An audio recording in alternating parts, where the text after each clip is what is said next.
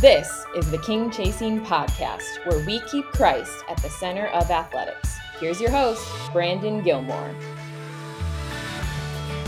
Welcome back to the show, everyone. I'm Brandon, and this is the King Chasing Podcast. As always, thanks for joining us, and please make sure to visit our website at the N C C A A dot org for more King Chasing content. Well, I'm really excited about our guest today, Jason Romano, the Director of Media at Sports Spectrum and host of the popular Sports Spectrum podcast. For seventeen years, Jason was an Emmy Award-winning producer and senior manager at E S P N. He has created and produced content for shows such as SportsCenter, Monday Night Football, Mike and Mike in the Morning, Sunday N F L Countdown, College Game Day, N F L Live, Major League Baseball's All-Star Game, and more. He's also written two books titled Live to Forgive and his most recent titled The Uniform of Leadership. Thanks for listening today, and I hope you enjoy my conversation with Jason. Well, hey, Jason, welcome to King Chasing. Thanks for taking some time out of your busy schedule. How are you doing today, sir? Brandon, I'm good. Uh, I love the title, King Chasing. I think it's a great uh, title for a podcast, and uh, I'm honored to be on. Thanks for having me. Yeah, we're thrilled to have you on here. Uh, there's a lot that I want our listeners to hear from you, so we're going to go ahead and jump right in. Uh, yeah. You started working at E S P N in two thousand uh, yes. as a producer for E S P N Radio. In your mm-hmm. book, The Uniform of Leadership, which we'll uh, discuss a little more later, you mentioned it was your dream job.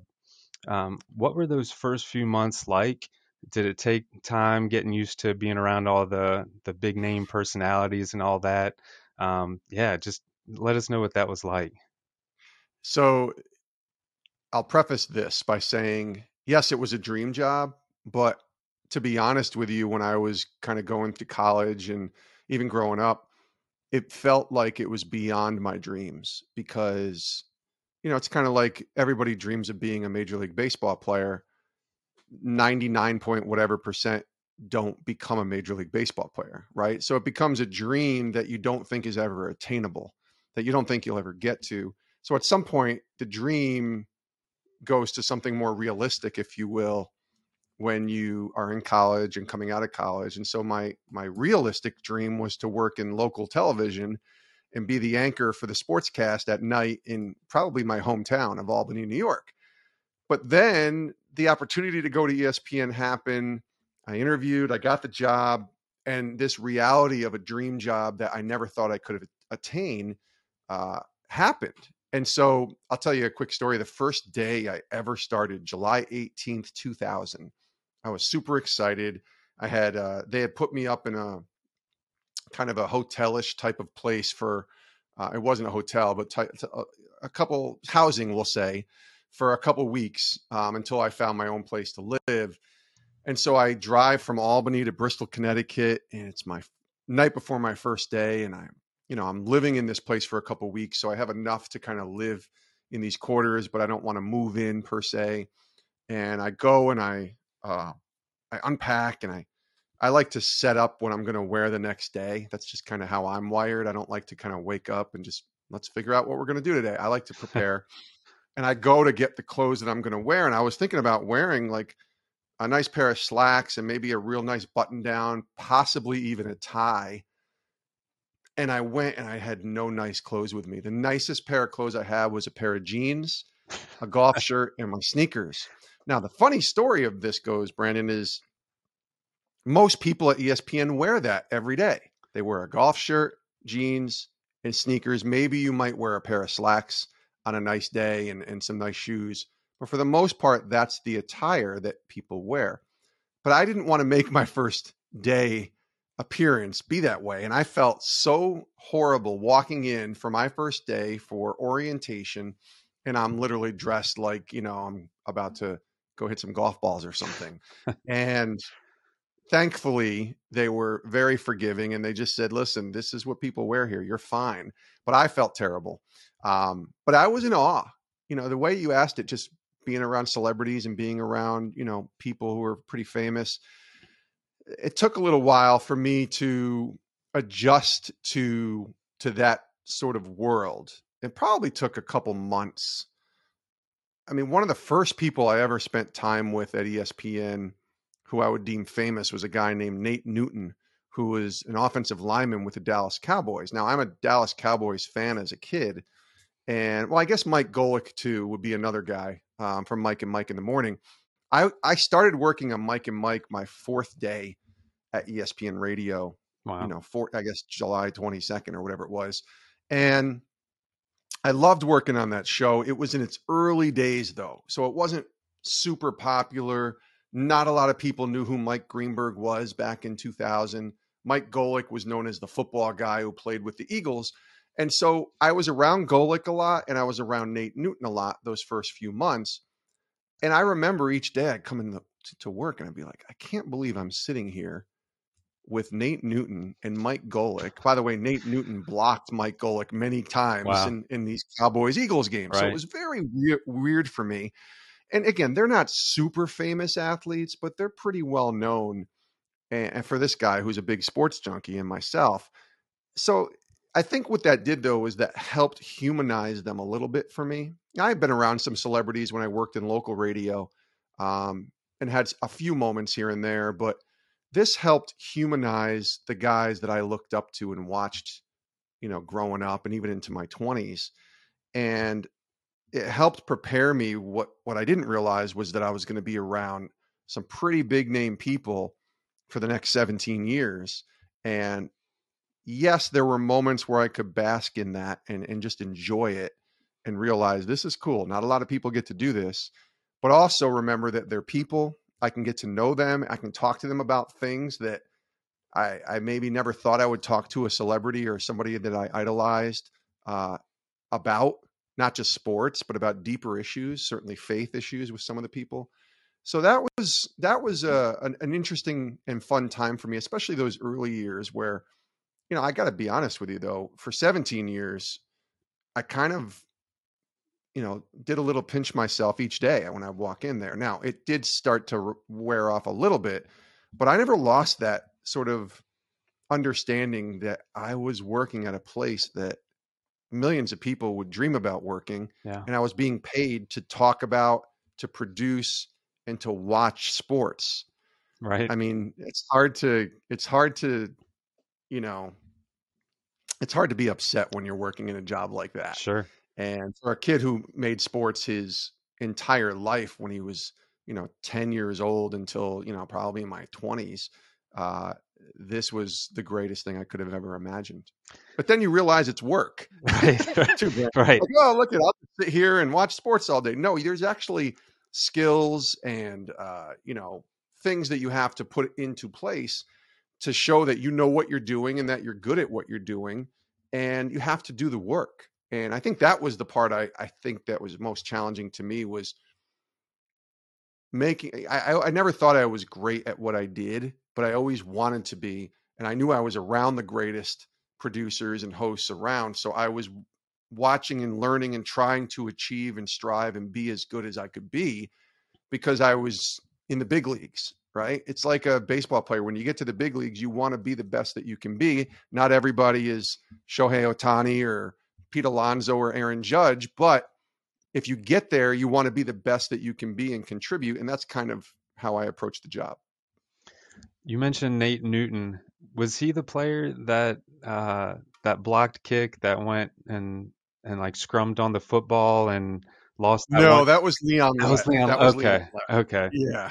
Who I've never met, by the way, but I've known many people who played with him. Yeah, yeah. In fact, the funny story goes that Leon Lett on that play, it was against the Miami Dolphins on Thanksgiving in ninety-three.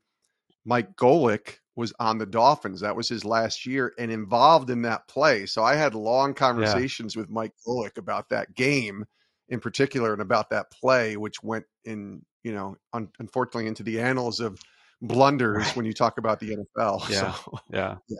Um, what's another one of your favorite memories while working at E S P N? You just shared some uh, about starting off, but Um, your long career there. What's, what's one of your favorite memories? Yeah. So there's a bunch, obviously. Um, there's so many wonderful memories, including just wonderful people that I got to spend time with. And then there's, the memories of like nine eleven, right? And and remembering being at E S P N and working at E S P N as nine eleven was happening. And, you know, some big moments of, you know, like when George Steinbrenner passed away, uh, I remember being at work that day with Pete Carroll, you know, and taking him around E S P N as he was getting ready to become the new Seattle Seahawks head coach. So there's memories like that. But for me personally, as a kid growing up, my hero, my baseball hero was Daryl Strawberry. And, you know, I was wearing the Daryl Strawberry jersey. I had Daryl Strawberry shirts. I had all his baseball cards. I had his poster that said Strawberry Patch uh, or Strawberry's Patch uh, up on my wall. I'll never forget it. I had notebooks that I kept stats of him when he was playing, you know, when I was a young teenager. So he was my my hero and just my favorite player. And many years later, you know, this is in the late eighties, many years later, you know, in two thousand nine, um, nine years into my career at E S P N, and I find out that Daryl Strawberry has a new book out and that his publicist wants to bring him to E S P N to promote the book and to do a bunch of shows. And I was fortunate to be assigned that project, and I put together a schedule.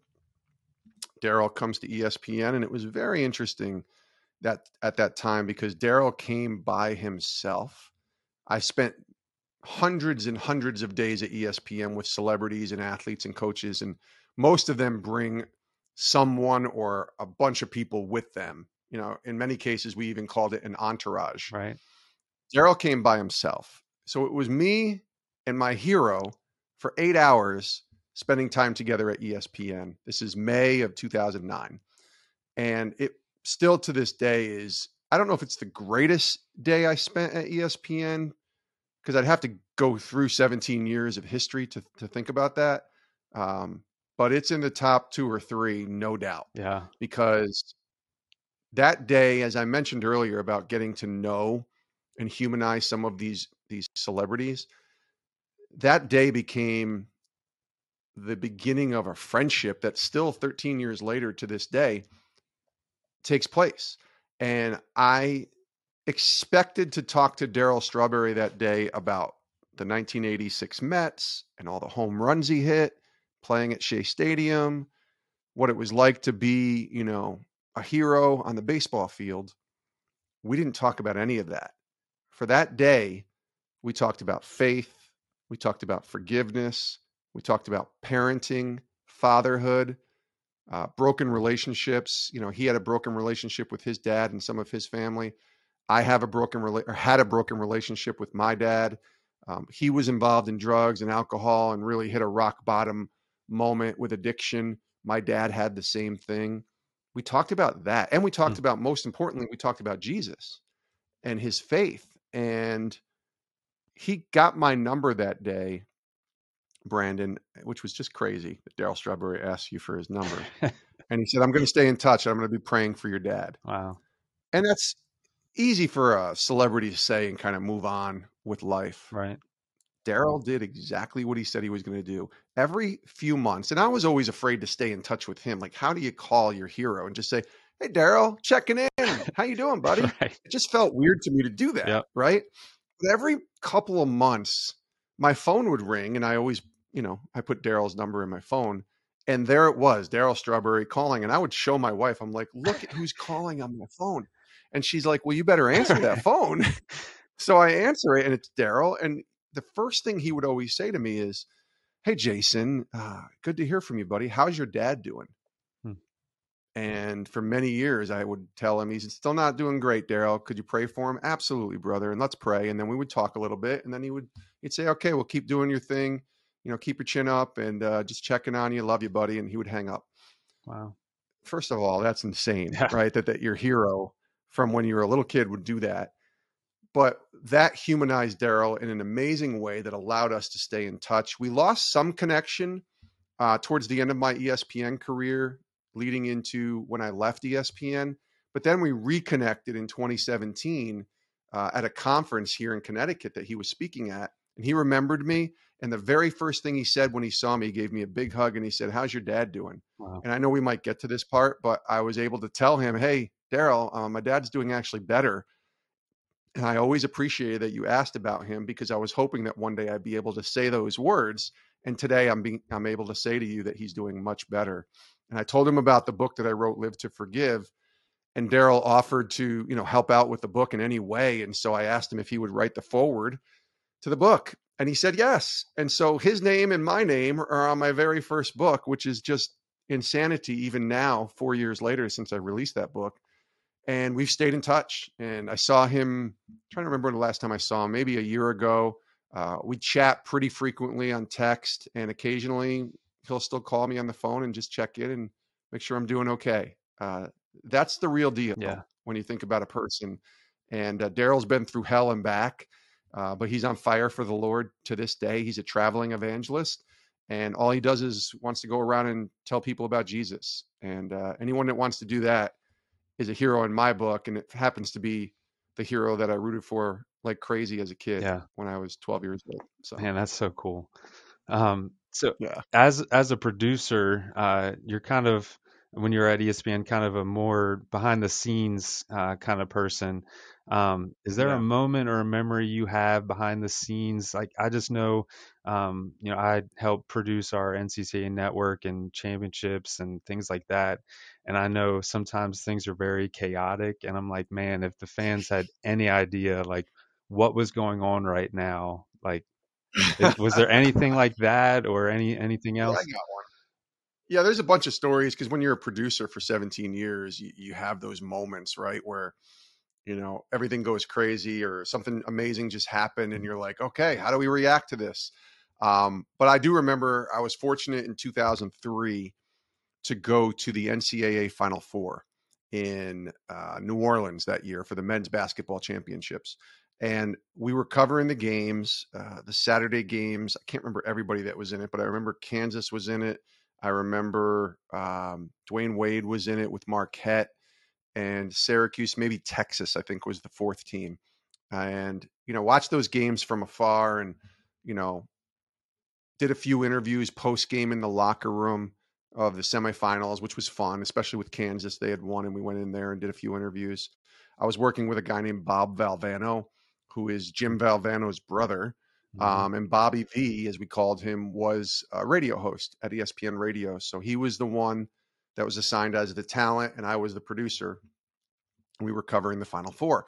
So when he finished with that, we went back Sunday and we started planning about what we were going to do on Monday night for the national championship. And it ended up being Syracuse and Kansas. This was Carmelo Anthony as a freshman, if you remember that year. Mm-hmm. And uh, a lot of people still thought Kansas was going to win, but we were like, all right, we want to get an interview with the head coach.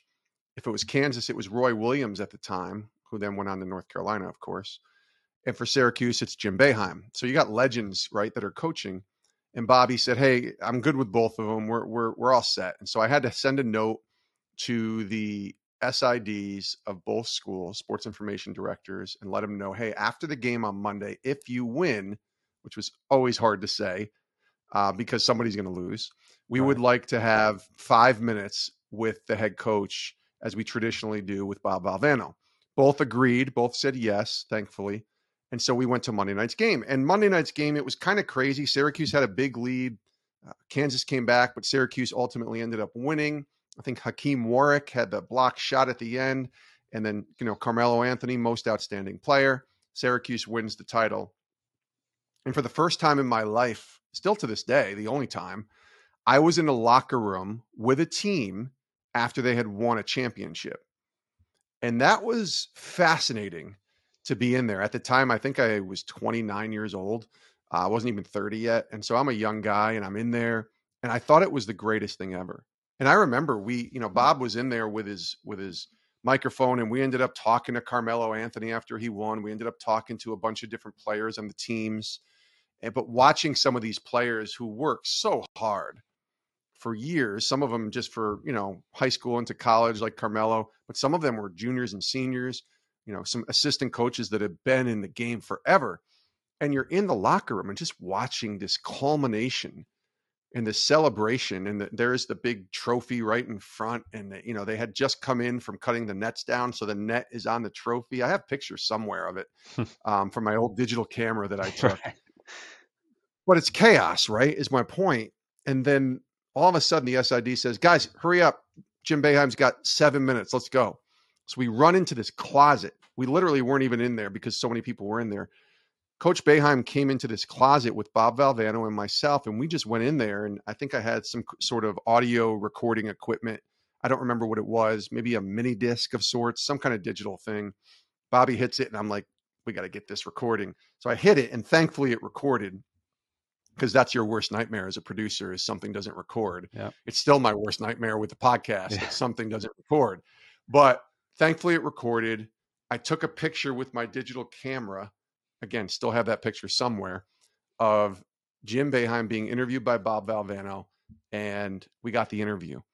But what everybody doesn't realize is all of the, the chaos and the setups and the pre-planning that is taking place just for that five minutes right. with Jim Boeheim after the game. And what was great about that was it's, it was exclusive, right? I mean, Jim did a bunch of interviews, but we were really the only ones that had that one-on-one interview after they won the national championship. He had done press conferences, a couple of group interviews, but we had got the one interview, and we ran it on E S P N radio. And it just felt like, maybe for the first time, this was beginning year three for me at E S P N, or maybe even year four.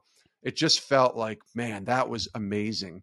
I don't know how we got all of the zigzags to get to that moment, but that was the moment. And when you get that interview, there's just a sense of accomplishment, a sense of um, just breathing, like, okay, now I can breathe, you know, after all of that. And just this joy that you're doing your job and you accomplished, for the reason that you were there in New Orleans that weekend, was for that one interview. Of course, we wanted to get other content, but it was for that, and we got it.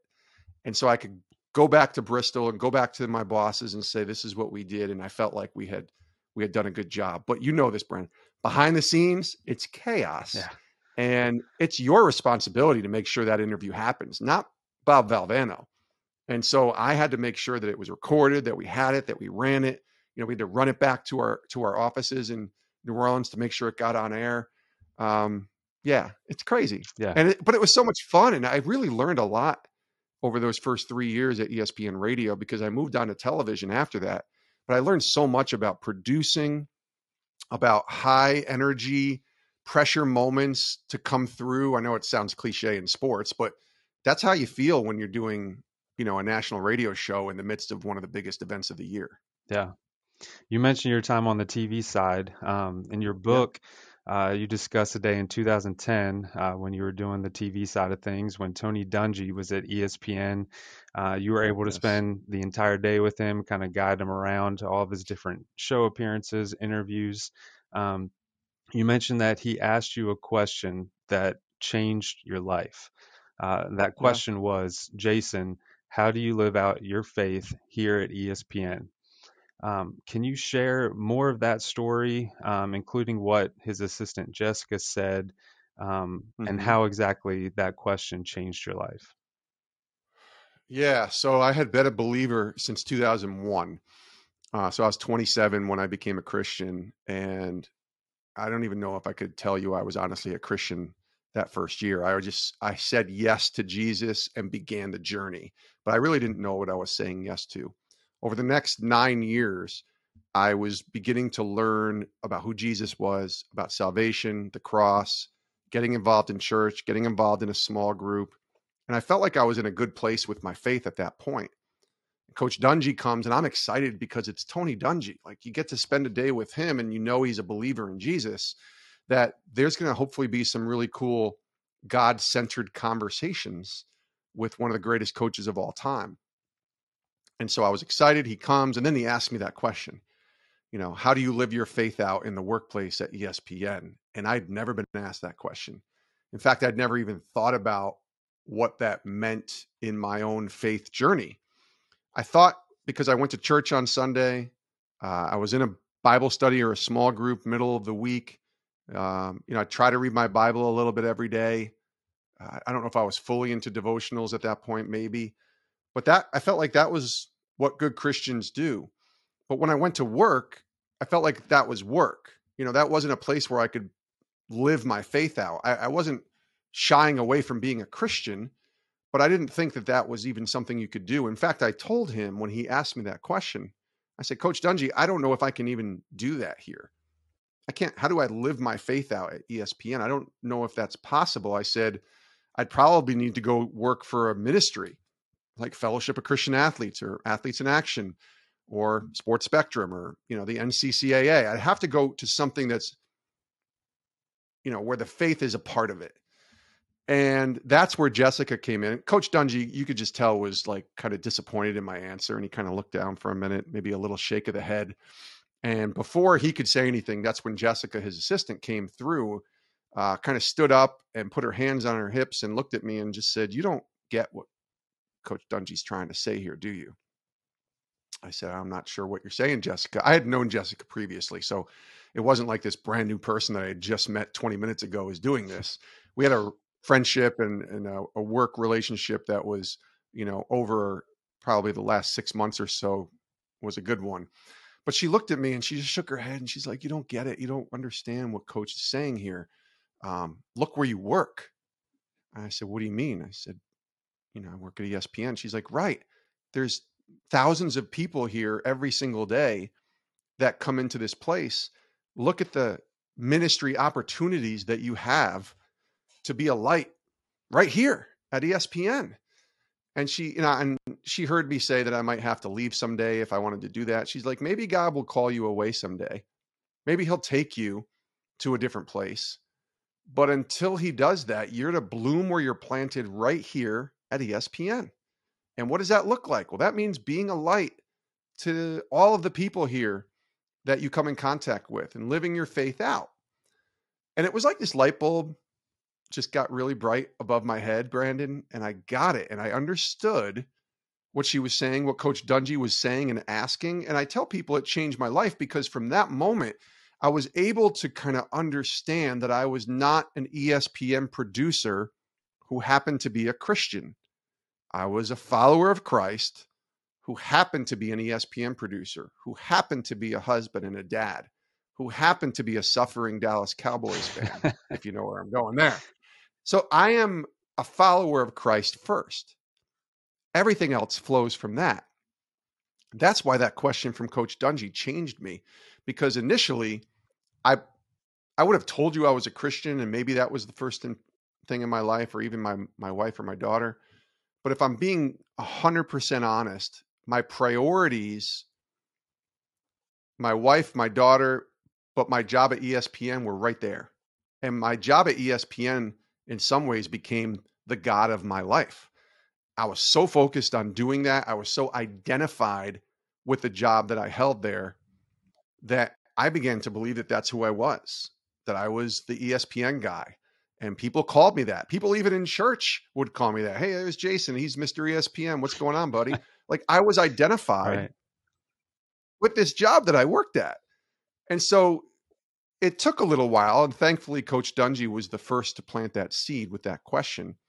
But over the next year or two, I began to see that I needed to understand that my foundation, the center of my life, needed to be grounded in who Christ was and who he says I am to him, which is his son, right? And and and, uh, and I am so thankful that that day happened because it changed how I went about my job. It didn't change the job that I did. It didn't change the fact that I wanted to do good work, but it changed my focus so I didn't make E S P N my God anymore. Um, Christ was Lord of my life and is Lord of my life today. And that's the greatest thing in many ways that could have happened to me in my time at E S P N was the shift or the pivot in the mindset of my identity being rooted in Jesus and not found in the job that I did. Sure. Now, in two thousand seventeen, um, you did finally answer the call uh, to leave E S P N, pursue sports ministry at Sports Spectrum, where you're still currently at. Uh, what was yeah. that transition like for you? Um, and what were some of the challenges you faced along the way? The transition was initially very difficult um, for a couple of reasons. Number one was even just saying yes to God to leave was hard because from a earthly perspective or a worldly perspective, it didn't make any sense. Not just leaving a very comfortable, well-paying, and enjoyable job working at the biggest sports media company in the world, but it also meant taking a forty percent pay cut. It meant working from home and traveling more. It meant uh, no more, um, you know, benefits. I didn't have health insurance. Uh, thankfully, my wife had a job, so we we went on to hers. Um, but all of those things were things that I walked away from at E S P N. And, you know, I don't care who you are. If you're a human being, that's not easy to do. No. In fact, maybe most people don't do that. Um, the only reason I knew that it was the right thing to do was because at the at the time of my life, well, first of all, I believed it was from God. So that's why. That's the ultimate number one. But at forty-two years old, which is what I was at that time, or forty-three, one of those two, I knew that it was time to to do something. If I was ever going to do something that included a big move like this, now was the time. Because if I waited until I was fifty, um, which I'll be fifty next year, which is crazy, but if I waited till I was fifty, I probably would just stay where I was. It's it's really hard after fifty years old to start making huge life-changing decisions, right? You're kind of you kind of I don't want to say stuck, but you're kind of in that mode right. that you're you're set in. So I saw that and I recognized that, and then I said to my wife, which was the biggest.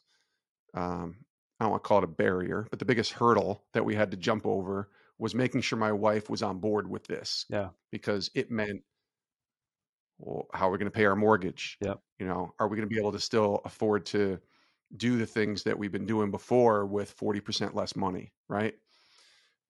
And I went to her and I said, listen, my wife's a Christian. I said, uh, I've been praying about this and we'll continue to pray, but I believe if this is from God, he's going to make a way.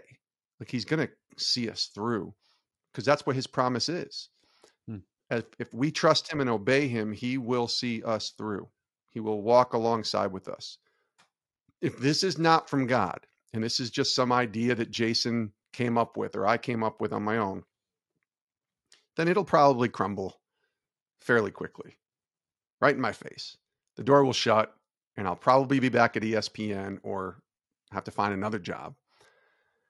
And I'm still there five and a half years later. So it, it didn't, you know, crumble. I do believe it was from the Lord. And I do believe yeah. that um, that was the biggest test in my entire, well, one of the biggest tests of my entire life of truly putting my faith and trust that God would take care of whatever we were saying yes to. And I am so grateful that God directed my steps to Sports Spectrum and to this post E S P N journey. Uh, I loved my job at E S P N, uh, but I have zero ambition or desire, I think, ever to work there again, not because of anything that they're doing or any experience that I had. It's just I love the work that I get to do now, the purposeful work that I get to do with sharing stories of sports and faith. Now, does that mean I'll never, ever work for a secular organization again? No, I'm. That's what God wants. I got to say yes to it. I want to be obedient, but I have no right. desire to do that at this point, because the work I get to do is so special and different. And, you know, we get to ask questions, Brandon, on the show and the, and the platform of Sports Spectrum that I work at that we would never ask at E S P N. And yet it's the most important thing in the people that I'm talking to in their lives. It's the most important thing. And I get to ask them about it, and they're never asked about it.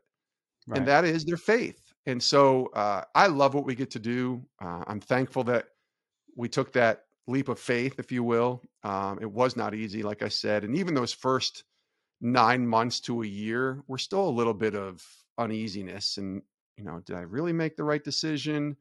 God, what's going on here? What are you doing? Uh, yeah. But he opened up more doors than I ever thought, right? Not, not just with Sports Spectrum, but I've probably spoken, I don't know, a couple hundred times in the last five years to different conferences and churches and, you know, colleges, uh, men's groups, whatever you want to name it, high schools, uh, gatherings about my journey. Uh, some of it's about forgiveness. Some of it's about E S P N. Some of it's about, you know, taking a leap of faith. I never desired to be a speaker.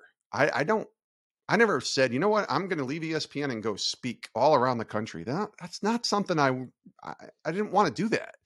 Um, I'm comfortable with it now, and I'm glad that I get to do it, and I'm thankful I get to do it. But that wasn't in the cards. Certainly writing two books was not in the cards. I have zero desire to ever write another book, and I had zero desire to ever write any books. So we should expect three more books in a few years? I don't know, Brent. I hope that's not God speaking through you, my friend. But I I wrote two books, and that's great, and I'm glad, and those books are out there, and I hope they help a lot of people, and I know they have helped people.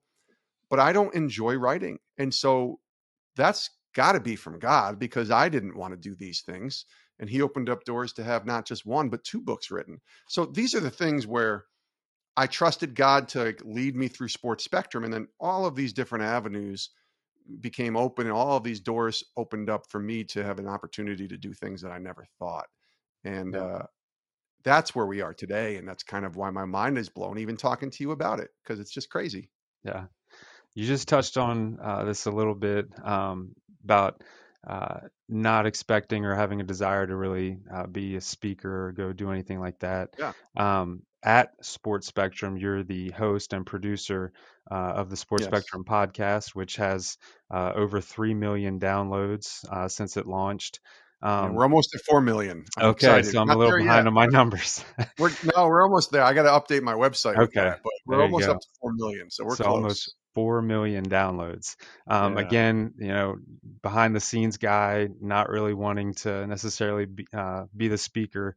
Uh, have you enjoyed the opportunity to be the host? Has it stretched you, challenged you? How's that been? Well, it's funny. If you asked twenty-two-year-old Jason when I was still in college graduating, what I'm doing now is exactly what I wanted to do. I wanted to be the guy on air, host. Okay. I mean, in college, I hosted a sports talk show, uh, which was terrible. Um, and I still have cassettes somewhere if you ever want to listen to it. Um, but I loved the idea of hosting a show. I wanted to be the on-air guy. When I got okay. to radio, local radio, and then to E S P N, I realized that wasn't going to happen. But I did have a, a good skill set and foundation to be a good producer, especially with my knowledge of sports and um, my ability to learn and adapt. And so that's kind of just the direction I went, was to be a producer. But you always have it in the back of your mind, hey, could you ever host a show? Could you ever do what these guys that are getting paid millions of dollars to do every day? Could you ever do that? And I kind of gave up on it. But when I talked to my current boss, Steve, when he first called me about the idea of Sports Spectrum, he's the one that said, we want you to host a podcast and launch a podcast. And I told him, you understand, I haven't hosted anything in close to twenty years, like since I was in college. And he said, I understand that, but you produce some of the greatest play-by-play anchors and hosts in the sports industry. You've helped produce guys like Bob Lee and, you know, Chris Berman, Mike and Mike, Jay Harris, like some of these legends, Kevin Nagandi, like you've worked with them. You know what it takes to ask a good question. We think you could do it. And so that was huge, because they gave me the confidence, because I certainly didn't have any, of hosting a show. And if you go back and listen to the first maybe ten episodes, and thankfully we had some great guests in those first few episodes. So you know, people like Ernie Johnson and, you know, Matt Hasselbeck and, you know, just amazing people. If you go back and listen to those, to be quite honest, I think I was terrible as a host. Uh, I asked questions in a really generic way. Uh, I didn't have a good feel for being the host, but those guys are so great at what they did that I think it covered up a lot of blind spots for, that I had as a host, because they were so good as guests. If I can jump in, uh, yeah. I'm feeling that exact thing right now with you. So I, I can I can resonate with that. I understand completely, because, uh, you know, what is it? God doesn't call the qualified. He qualifies the call. Yeah. Something like there's a line like that that people use. I, I certainly felt that way, because I did not feel qualified enough to be yeah. able to host a show. If yeah. you want me to produce it, I'm all in. But when I host, I was like, is that really what? what I can do. And I think what I realized over the years, now it's been five and a half years, and I'm very comfortable, obviously, now hosting a show and asking questions. I think that was always a trait that I've had for many years, was curiosity and and being able to be a good listener, which is something I learned from Bob Lee and from Mike Greenberg at E S P N. You know, they had their scripts, their questions, but they also listened. And if the person they were interviewing went somewhere where they weren't completely expecting them to go, they were willing to pivot and go there for a minute because they were good listeners. Right. And so that's what I tried to do over the years. It's taken a little time because I'm like you, I have a script and I have questions and I have, you know, topics that I want to cover. But sometimes it's, you realize in a podcast, it's just a conversation and let's just see where it goes. Let's go somewhere else. If that's okay. Um, we'll reel it in if we have to, but let's go somewhere else. And so that's kind of what I've learned. I certainly still don't think that I'm anything special as a host. I just think I've done it for five years and interviewed over a thousand people that, you know, I think when you do that, and what's the Malcolm Gladwell thing? You spend ten thousand hours at something, you know, you become good at it. I think I'm good at it. Um, I don't know if I'm an expert at it, but I love what I get to do. Uh, I love the different people that we get to interview. Uh, I'm usually somewhat surprised after I do an interview by the story and the depth of some of the people that I have on. There's been a few interviews, I won't name any names, where I'm, I'm like not really excited about it, but somebody suggested, and then we talk, and man, their story is incredible. And so I, I really love hosting just as much as I love producing. Um, but I also understand that there are better hosts than myself. And so we recently just hired Uh, a lady named Jade McCarthy to work with Sports Spectrum to do some work with us. Jade was the SportsCenter anchor and N F L Live host for six years at E S P N. Wow. She was doing what I wanted to do someday. So right. She's clearly ahead of the game as a talent, and she's awesome. And when you watch her and you listen to her do her show now, I recognize that that's why she was at E S P N on the air, right, and I was at E S P N behind the scenes. However, um, I understand that God has placed me in the position that I'm in to be a host, and I'll do it as long as he wants me to. I do think this too, Brandon, if, if Sports Spectrum ever ceased to exist or something ever happened where I wasn't the host of Sports Spectrum anymore, I'm fairly confident I would do a show like the one I'm doing with Sports Spectrum, even for free if I had to. I hope it's not for free, but right, you know, 'cause I do love my job, yeah, but I would do it because I love it that much. Because I love being able to cultivate and, and create stories with people uh, about their journey of faith in the world of sports. And uh, I hope I can do that as long as God will let me. Yeah. Uh, now, Sports Spectrum, you've got uh, several podcasts. You've got a magazine. Um, can you kind of share kind of the plethora of things that Sports Spectrum does and how our listeners can access that content? Yeah, thank you for asking. It's sports spectrum dot com is is the probably the number one place, right? It's our website. And I think when you're there, you'll see a bunch of articles that are updated every day, different stories and testimonials. So it's it's it's a regularly updated website, which some some websites are not. So this is a place kind of like E S P N that you want to go to each day to just see who the stories are about that day, right? What athletes and coaches are being featured that love Jesus. But then there's devotionals on there, Monday through Friday. All of our podcasts can be found there. You mentioned our podcast network of shows. We have five shows now. Uh, I love all the unique and different aspects of each of our podcasts that we have. And then we have the magazine, which is really the pillar of Sports Spectrum. I mean, if anybody who's listening has heard of Sports Spectrum, they probably go back to like the eighties and the nineties when the magazine was around. Right. And a lot of parents of Christian uh you know, children or even them being Christian would get Sports Spectrum as a replacement for Sports Illustrated because they didn't want their kids to get the swimsuit issue, right? Which is kind of funny when I think about it. And I, but I totally get it, right, as a dad. And so Sports Spectrum has been around since nineteen eighty-five with that magazine. And uh, that's something we continue and we're proud to continue to this day as a quarterly magazine. So every quarter, four issues a year, uh, people can subscribe to our magazine. It's the only thing we charge for. And it's super cheap. It's, I think it's eighteen dollars for one year. Uh, it's thirty dollars for two years. So for two years, you can get it for fifteen dollars a year and you get four magazines. Uh, in this day and age, it's hard to to find something like that. But that that magazine just doesn't become something that, you know, you keep on your on your tabletop or your coffee table or whatever, it's really become a resource as we see. In fact, all of what we do are resources to encourage and, and help others in their walk with Jesus, preferably those that love sports and love Jesus. But it can be an outreach tool. It can be a great way to open a dialogue with someone who's not a Christian and just say, hey, I know you're a fan of, you know, this, this player. Um, why don't you check out this story that this company Sports Spectrum did about their most important thing in their life? And they might read it, they may not, but what a great way as an evangelistic tool to introduce the gospel to people through the stories that we share. And that's how we approach our jobs. We have a team of about six that work on Sports Spectrum, six or seven. And all of us go in each day thinking, how can the work that we do today be a potential gateway for someone to hear about the gospel for the first time? Mm. And that's what we'll continue to do as long as I'm in charge and I'm the director of media now. And as long as I'm in the role that I'm in, and as long as my bosses see fit to continue to, to go in that direction like I do, that's what I see with Sports Spectrum. I see it as an evangelistic opportunity to share the gospel with people through the lens of sports. And we're disguising that in the form of a podcast, in the form of a you know website and a magazine. Yeah. But really, it's just a way to, to share the gospel. And hopefully we can continue to do that. As director of media, I have a bone to pick with you. Uh, I, I know. Pick it. I love it.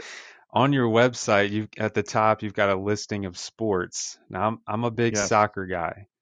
Okay. Okay. And, and there's like there's football, baseball, hockey might be there. Yeah, uh, soccer should so, be on there. It is it's not on that list. It is, oh, well, okay. You have to hover over the more tab. It's not. Oh, it's apparently not. It's apparently not section. big enough to to be with the other sports. So I, that was one thing I noticed. But no, that's just, good feedback, Brandon. That's good feedback. Yeah, it's it's hard to because you could put everybody's sport is the most right, important right. to them, right? Like we're very connected in the hockey community. Yeah. You know, the track and field community. Um, you know, so it's very it, yeah. You're always gonna find well, I, I might, slack from some people. I might start a petition to to get soccer added. You get five names and we'll change it. There you go. Now I think it's funny. We want to uh, we want to do more outside of the mainstream sports. Although sp- soccer is a mainstream sport, so that's not even said properly. But we want to continue to. It's funny as Sports Spectrum. It's literally the spectrum of sports, mm-hmm. right? So we're trying to do more than just baseball, basketball, football.